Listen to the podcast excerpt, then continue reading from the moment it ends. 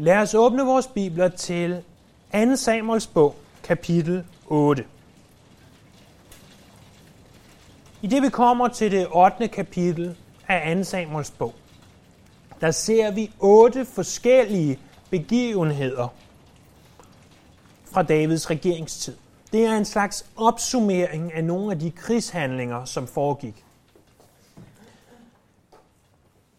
Vi læser i vers et, at nogen tid efter slog David filisterne og undertvang dem, og han tog Metheg Ha-Ama fra dem. David han gik imod israelitternes gamle fjende, filisterne. Det var det land, som lå imod vest. David han sørgede for at undertvinge dem. Ordet undertvinge kan defineres som at tvinge ind under sit herredømme, eller gøre sig til herre over. Og så står der, at han tog Metheg Ha-Ama fra dem. Metheg Ha-Ama betyder noget i retning af moderens tøjle. Det er sådan, at den, der har tøjlerne til en hest, er den, der styrer hesten. Derfor, og når vi sammenligner med det parallelle afsnit i første. krønikebog, kapitel atten, så siger vi, at det, som styrer moderens tøjle, det var den vigtigste af de fem filistrebyer, nemlig byen Gat. Det var der, David havde opholdt sig i et længere stykke tid, eller i hvert fald der, han var kommet til og havde haft forbindelse til i et længere stykke tid. Så David går ind, slår filisterne, fjenden imod vest, undertvinger dem, siger, I hører under mig nu, I betaler skat til mig, jeg bestemmer over jer, og jeg tager kontrollen over jeres modertøjle, jeres vigtigste by, Metheg Ha-Ama. Og vi ved fra første krønike atten, som sagt, at det er byen Gat, der nævnes den ved navnet Gat, som var deres vigtigste by. Den anden begivenhed, vi ser, det er i vers to. Han slog også moabitterne, og han målte dem med en snor. Han lod dem lægge sig ned på jorden og målte af. To snorlængder skulle man dræbe, og en hel snorlængde skulle man lade blive i live. Moabitterne blev Davids skatskyldige undersåtter. Moab lå imod sydøst, på den anden side af Det Døde Hav. Det var her, at Davids oldemor Ruth, hun kom fra. Det var også her, at øh, Naomi havde, havde taget til for at, øh, at møde Ruth og øh, tog siden tilbage igen til Bethlehem, hvor at, at Ruth så møder Boas. Det er en længere historie, I kan læse den i Ruths bog. Under Sauls forfølgelse af David, der flygter David på et tidspunkt til Moab og øh, bosætter sig i Moab øh, midlertidigt og lader sine forældre være der af frygt for, hvad Saul vil gøre ved dem. Jødisk overlevering. Og når vi siger jødisk overlevering, så kan vi på ingen måde være sikre på, at det er sandt, men det kan være noget om snakken. Siger, at moabitterne på et tidspunkt har slået Davids forældre ihjel, og David nu siger, nu er det nok, nu vil jeg sørge for, at der er fred også imod sydøst. Uanset hvad, så var moabitterne nogle modbydelige mennesker, der øh, ja, tilbad på måder, som, øh, som ingen af os ville, ville anerkende. Det var øh, ofringer, måske ofringer af mennesker, hvem ved, øh, og øh, og de var virkelig modbydelige mennesker. Så det David han gør, han tager en snorlængde. Vi ved ikke, hvor langt snoren har været, om den har været to meter, tre meter eller halvanden meter, eller hvad den har været. Så siger, nu lægger jeg alle sammen ned på en lang række, og så måler jeg med snoren. En snor, I skal dø. To snore, I skal dø. Tre snore, I får lov at overleve. Således blev to tredjedele af moabitterne slået ihjel. Nogle mener, det kan også betyde, at alle, der var to snorlængder høje, blev slået ihjel, mens alle, der kun var én snorlængde høj, fik lov at leve, altså alle børnene fik lov at leve. Det er dog lidt mere utænkeligt, eftersom at de ikke rigtig ville kunne køre et land øh, alene øh, sidenhen. Men hvorom alting er, David gør de her til, deres, til sine skatskyldige undersåtter, siger, I hører under mig nu. I betaler skat til mig nu. Og når man har fået sådan en omgang, at to tredjedel af landets befolkning er blevet udslettet, så har man ikke andet valg. Som den tredje ting ser vi, at David han undertvinger Soba. Endvidere slog David Sobas konge Hadad-Etsar, Rehubs søn, da han var draget ud for at genoprette sit herredømme ved Øfratflod. David erobrede sytten hundrede ryttere og tyve tusind fodfolk fra ham, og han skar haserne over på alle vognhestene, undtagen på hundrede, som han skånede. Da armerne fra Damaskus kom for at hjælpe Sobas konge Hadad-Etsar, slog David toogtyve tusind mand af armerne, så indsatte han guvernører i Aram Damaskus, og armerne blev Davids skatskyldige undersåtter. Således gav David herren David sejr over alt, hvor han kom frem. David tog de guldskjolde, som Hadad-Etsars mænd havde båret, og han bragte dem til Jerusalem, og fra Hadad-Etsars byer Teba og Berotai tog David bronze i store mængder. Historien er en lille smule splittet op, og vi vil se på den fjerde begivenhed, som er de her arméer, efter vi har set på den tredje, som er Soba. Langt op mod nord, hvis, hvis du forestiller dig Israel og kører helt op mod nord, så vil man på et tidspunkt, øh, ikke i Israel, men i det, som er de områder, hvor at ISIS i dag øh, huserer, derop i det område, øh, helt lige før du rammer Øfratfloden, øh, der var en, en by eller et område, der hed Soba. Øh, Det område, det tilhørte ved Guds ord, og tilhører ved Guds ord Israel. Prøv en gang at slå op i første Mosebog, kapitel femten, vers atten. I første Mosebog, kapitel femten, og vers atten. Det er det her kapitel, hvor at, at Gud slutter en pagt med Abraham. Det de gør, er, at de tager dyrene, skærer dem midt igennem, lægger dem i hver sin halvdel, altså højre halvdel af oksen på en side og venstre halvdel på en anden side, og, og så går de ned igennem dem og mødes. Det er det, der hedder at skære en pagt. Og en del af det var, at i vers atten, at den dag sluttede Herren pagt med Abram. Han sagde, jeg giver dine efterkommere dette land fra Egyptens flod til den store flod, Øfratfloden. Det land, som er Syrien, som er øh, Libanon osv., nord for Israel, tilhører ved Guds ord Israel. Det er ikke deres lige nu, men det vil det blive. Derop der var der en, en konge, en fyrste, som hed Hadad-Etsar. Hadad-Etsar, han var ikke den type mand, man havde lyst til at møde i en mørk gyde på en sen nattetime. Vi ved ikke noget direkte om ham, ud over fra Bibelen, men som vi kan se om lidt, så var der andre, der var glade for, at, at David tog sig af Hadad-Etsar. David var op i det område, lige syd for Øfratfloden, for at gøre det til sit. For at sige, det her, det er Israels territorium. Det skal forblive Israels territorium.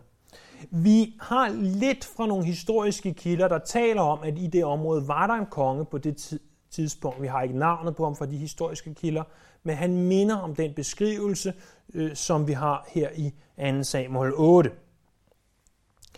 Hadad-Etsar betyder, Hadad er min hjælp.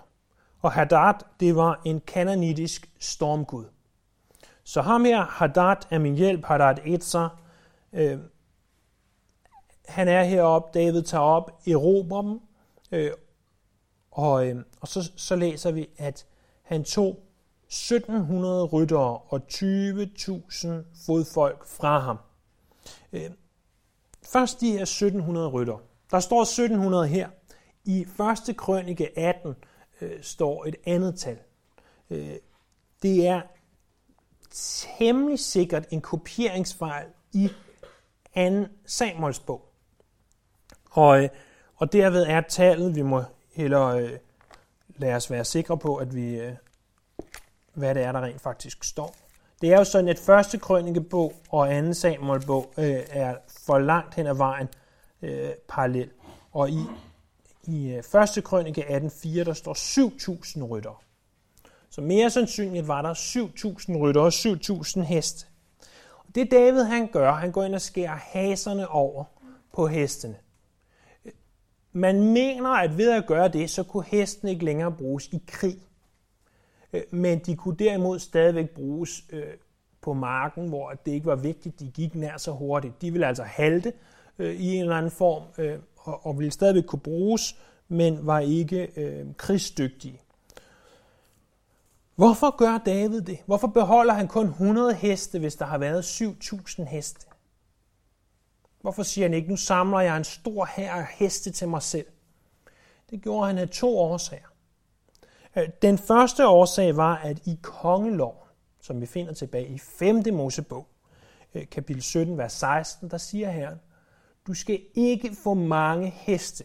Og det var præcis det, hans søn Salomo gjorde, og noget af det, der ledte Salomo til fald. Du skal ikke få mange heste. Men David vidste også noget andet. Det vidste han, øh, som vi læser i Salme treogtredive, vers seksten og sytten. I Salme treogtredive, vers seksten og sytten står der, ingen konge frelses ved sin store hær. Ingen helt reddes ved sin store kraft. Hesten er en svigefuld hjælper, trods sin store styrke redder den ingen. Det andet, som David han tog fra Hadad-Etsar ud over heste, det var guldskjolde. Når vi tænker på guldskjolde, så tænker vi ikke på et skjold, man brugte i krig, men vi tænker på et skjold, som man tog med sig for at vise, vi er dem, der har guldskjolde, en slags våbenskjold, en slags rygmærke, om du vil, for at sige, det er os, der har guldskjoldene. Vi ved senere, at Salomo i første konge fjorten seksogtyve også lader guldskjolde gøre. Og det var altså noget, som man så ind imellem. Den tredje af de ting, som David tager fra Hadad-Etsar, det er masser, masser af bronze. Så der har været bronze i det her område, og vi ved fra det parallelle afsnit i første krønike atten otte, at meget af det her bronze blev gemt og blev senere brugt til at bygge øh, nogle af effekterne ved templet. Så det var altså noget, som David samlede sammen i den her krig. Den fjerde begivenhed, som, som vi ser, den er parallel med den tredje. Det er, at Hadad-Etsar kunne godt se, det går ikke det her. Jeg kommer ikke til at kunne vinde over David, han er simpelthen meget for stærk. Så det han gør, det er, at han sender bud ned til aramæerne i Damaskus, altså lidt syd for, hvor han er. Og de kommer for at hjælpe, stod der i vers fem. Sobas konge Hadad-Etsar. Men David, han slog toogtyve tusind mand af aramæerne. Og så indsatte han en guvernør i Aram Damaskus. Og aramæerne blev Davids skatskyldige undersåtter.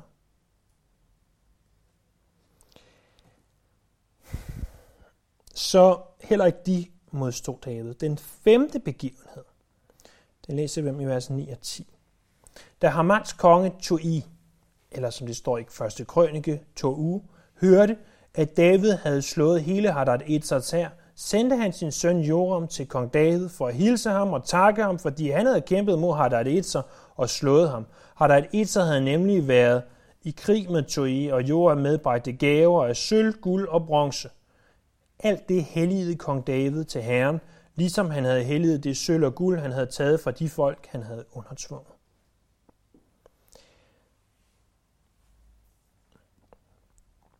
Så der er altså en, der hedder To'i. Han bor i, i området imellem Damaskus og Soba. Der, der var ham her, To'i. Og det vil sige, at aramæerne, som kom fra sydfra, fra Damaskus, de gik op for, mod nord, øh, og, og de andre gik, øh, Hadad-Etsar gik mod syd, så de lå hele tiden på sådan en rute, hvor at der altså var kamp og krig. Og de var altså glade for, at David havde gjort det her. Det viser også, at det, som David gik ud og gjorde, han gik ikke ud og smadrede og, og dræbte To'i. Øhm, fordi de var ikke nogen, der prøvede at modsætte sig ham. Det var ikke nogen, der prøvede at modsætte sig, at han havde kongemagten i det her område. Det var ikke nogen, som var nogle øh, vederstyggelige, forfærdelige mennesker, som, øh, som ville i sidste ende have udryddet sig selv. Øh, så ham her, øh, To'i der, øh, manden der, han hørte, at, at det her var sket, og øh, han sender altså øh, øh, byen hed Hamat, undskyld, det fik jeg ikke sagt. Hamats konge, To'i. Så byen er Hamat, og kongen er To'i. Han sender sin søn Joram, øh, og Joram kommer med de her gaver, og David tager imod dem. Øh, vi ser så en, en sjette ting. Det er her i vers elleve og tolv. Vi har allerede læst vers elleve, men lad os læse det igen. Alt det helligede kong David til Herren, ligesom han havde helliget det sølv og guld, som han havde taget fra alle de folk, han havde undertvunget. Edomitterne, Moabitterne, Ammonitterne, filistrene og Amalekitterne, og det, der stammede fra byttet fra Sobas konge Hadad-Etsar, Rehubs søn. Det, som David gør her, det er vigtigt. For han samler det ikke til sig selv og til sin egen ære, men han gemmer det, så det kan bruges til Herren. Det er forskellen på ham og, og senere på hans søn. Så han helliger det, det vil sige, at han tilsidesætter det til Herren. Der nævnes nogle af de fjender, som vi ser i det her kapitel. Der nævnes også andre fjender, for eksempel edomitterne og ammonitterne og amalekitterne. Så det er grunden til, at jeg indleder med at sige, at kapitlet er en slags opsummering af de krigshandlinger, som David har foretaget. Det syvende, der ser vi så endelig edomitterne. Således vandt David et navn, og da han var vendt tilbage fra sejren over arméerne, slog han edomitterne i Saldalen, atten tusind mand. Derpå indsatte han guvernører i Edom. I hele Edom indsatte han guvernører, og alle edomitterne blev Davids undersåtter. Således gav Herren David sejr over alt, hvor han kom fra. Så Edom, det er landet syd for Moab, det er der, hvor Jordan, det sydligste er Jordan i dag, der hvor klippebyen Petra er beliggende. Og øh, de her, de bliver også slået, de bliver også Davids undersåtter, og David øh, skriver salme tres om det her. Den ottende og sidste ting, vi ser i det her kapitel, det er i vers femten til atten. David regerede over hele Israel og øgede ret og retfærdighed mod hele sit folk. Joab, Serujas søn, var herrechef. Josafat, Akiluts søn, var sekretær. Sadok, Akitubs søn, og Akimelech, Ebjatars søn, var præster. Og Seraja var statsskriver. Benaja, Joias søn, stod i spidsen for kreter og pleterne. Og Davids sønner var præster. Det, som vi ser her, er noget andet end krig. Det er, at David, han organiserer sit rige. Han uddelegerer opgaver. Det er noget temmelig unikt i Bibelen, at, at nogle konge gør det. Vi ser også, og vi læser om Davids organisering af sit rige i anden Samuel kapitel tyve og i første konge kapitel fire. Vi ser for det første, at hans rige blev karakteriseret af ret og retfærdighed. Vi ser så også, at der er ham her i Joab. Vi har allerede hørt en del om ham tilbage i kapitel to. Han er herrchef. Han er øh, ja, herrchef. Hvis David er generalen, så er han ham lige under generalen. Han er den, der går ud og gør meget af det, det beskidte arbejde. Så er der Sadok. Han var præst, og vi ser, at igennem hans liv vil Sadok være øh, trofast imod David. Så har vi en mand, der hedder Seraja. Der står om, han var statsskriver. En, en bedre titel for ham, Seraja her, det er nok, at han var sekretær. Hans opgave, det var at holde styr på dokumenter, øh, på finanser osv. Så er der Benaja. Han var kaptajnen for livvagten. Vi læser om ham i anden Samuel toogtyve, vers toogtyve og treogtyve. Den her livvagt øh, var kendt som kreterne og pleterne. Så det var simpelthen et navn for livvagten. Ligesom at, øh, hvis I tænker på musketererne, det var den øh, franske konges livvagt, øh, eller øh, garder, øh, husarerne er vores konges øh, og, og dronnings øh, livvagt. Så var kreterne og pleterne det var øh, livvagten for øh, David. Og så står der også, at Davids sønner var præster. De var ikke præster i levitisk forstand. Vi er ikke hundrede procent sikre på, hvad det her betyder, men igen fra det parallelle afsnit i første krønikebog, kapitel atten, der øh, nævnes de som første mænd. Øh, og det vil også være utænkeligt, at David ville indsætte nogen, der ikke var levitter som præster, efter hvad vi hørte om i kapitel seks, hvor at Usa han falder død over. Se, det var en masse, masse, masse, masse information om de her otte begivenheder. Lad os prøve at stoppe op og høre nu, hvad det er, at Gud egentlig vil sige til os anno tyve seksten fra det her kapitel. I vers seks og vers fjorten, der ser vi det. Prøv at se der i, i vers øh, fjorten, de sidste par ord. Det, det er den samme sætning, der står. Således gav Herren David sejr over alt, hvor han kom fra. Således gav Herren David sejr over alt, hvor han kom fra.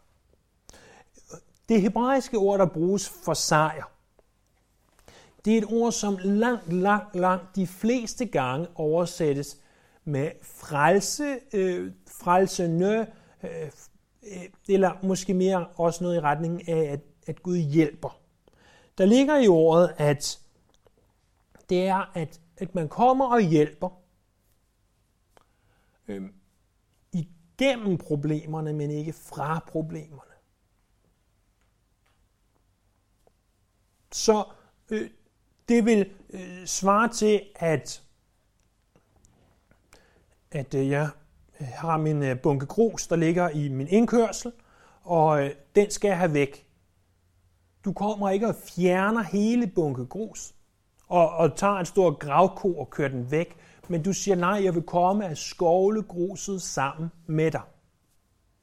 Det, det vil være mere en forklaring af det her ord, det vil sige, åh, du er min, min, min sejr, min frelse, du er den, som, som kommer og hjalp mig igennem min trængsel. Jeg gjorde noget smartere, jeg, satte, jeg skulle bare have det væk, så jeg satte det på den blå avis, og så kom folk og klarede problemet for mig. Så jeg gjorde ikke det her, jeg sørgede netop for det andet. Det er det udtryk, som David bruger tilbage i, i første Samuel kapitel sytten, vers syvogfyrre.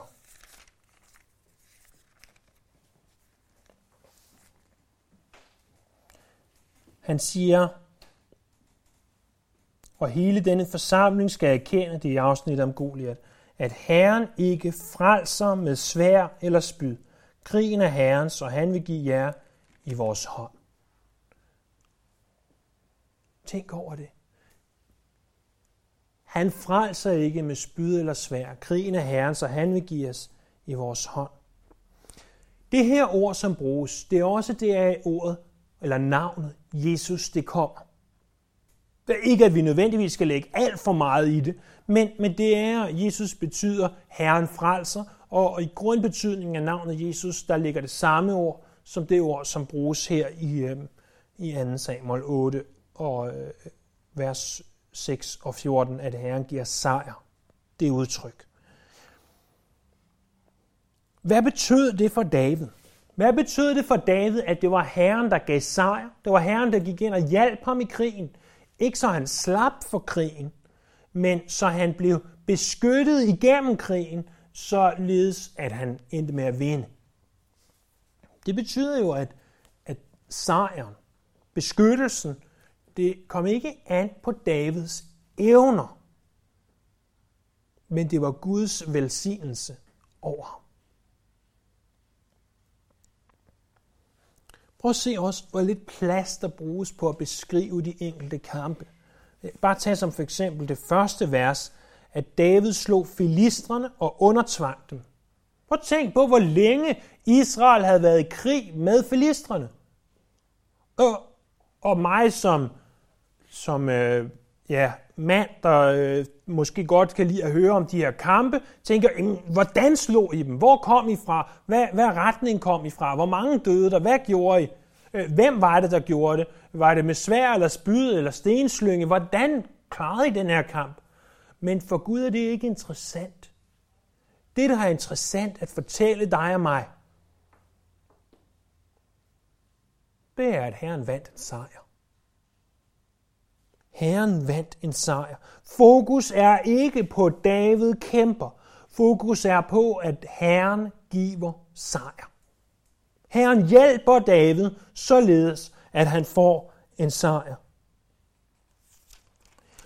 Hvad er nogle praktiske implikationer for dig og mig i dag? Det er for det første, at det her ikke betyder, at du vil have succes i alt, hvad du gør. Hvis du går i krig, så er det ikke sikkert, at du vil have succes. Og når jeg siger ordet krig, så håber jeg, du ved, at jeg mener ikke, at du går ud og begynder at bekæmpe øh, naboen eller genboen øh, med at kaste afskyelige ting ind over hækken, øh, men snarere, at når du går i åndelig krig, eller, eller du begiver dig ind på hvad som helst område, som du skal ind på, hvad end det er et nyt arbejde, øh, det er flytte, uanset om det er det, øh, eller om det er at gå ud og prædike øh, og forkynde om Herren, hvad end det måtte være. Vi er ikke lovet succes, fordi det er op til Gud, hvorvidt vi har succes eller ej.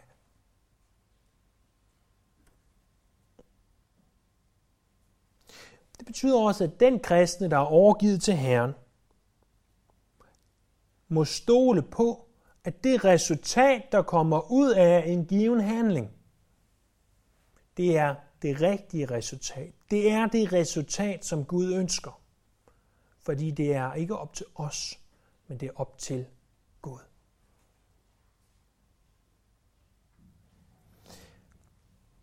En tredje implikation af det her, det er, at vi kan ikke forvente at undslippe kampene. Kampene vil komme. Som, øh, som nogle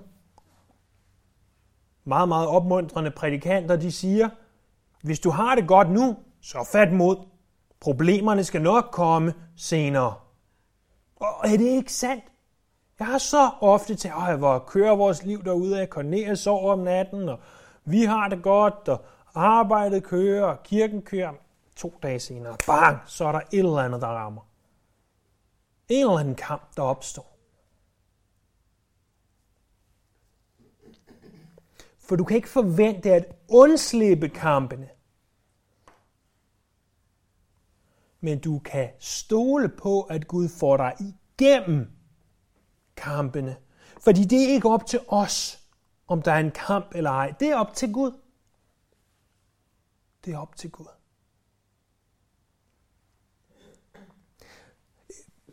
Lidt i den retning, så kan vi heller ikke forvente, at at Gud gør, at vi undgår ilden, men han vil få os igennem ilden. Det er op til Gud, det her. Og det er det, som må være det, vi tager med os herfra i dag. At de her kampe, og i særdeleshed de her sejre, det er ikke op til dig og mig, det er op til Herren. Og som vi vil komme til at se, når vi når til kapitel ti, så vil vi se, at vi også har en del i det. Men at sejren er op til ham. Frelsen er op til ham. Frelsen igennem kampen, beskyttelsen igennem kampen er op til ham. Så hvad end og hvor end du måtte befinde dig i dag, hvad end dit problem er, at det ene eller det andet, eller det tredje eller det fjerde, eller du siger, jeg har ikke nogen problemer lige nu, så kan vi stole på. Problemerne vil fortsætte. De vil komme tilbage. De vil blive ved med at være der. Men at vi har en Gud, en kærlig far i himlen, som sørger for, at vi kommer ud på den anden side, bedre rustet til næste gang, en kamp opstår. For således skal Herren David, eller sæt dit navn ind, sejr overalt, hvor han kom fra. Lad os bede sammen.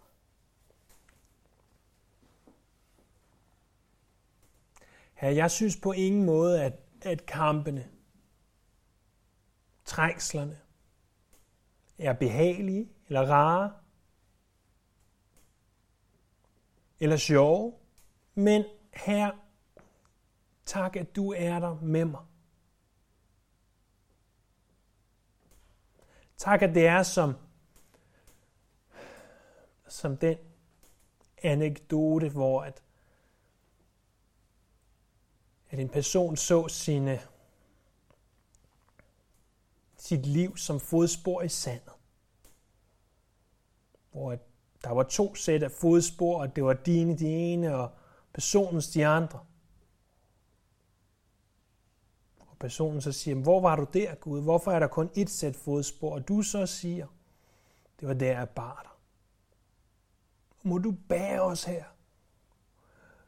Ikke så, at vi undslipper sandet, ilden, hvad nu det måtte være, men så du får os igennem det her. Må sejren være din, således at al ære kan gå til dig. Vi tilbeder dig. Vi takker dig. Og vi lovpriser dig.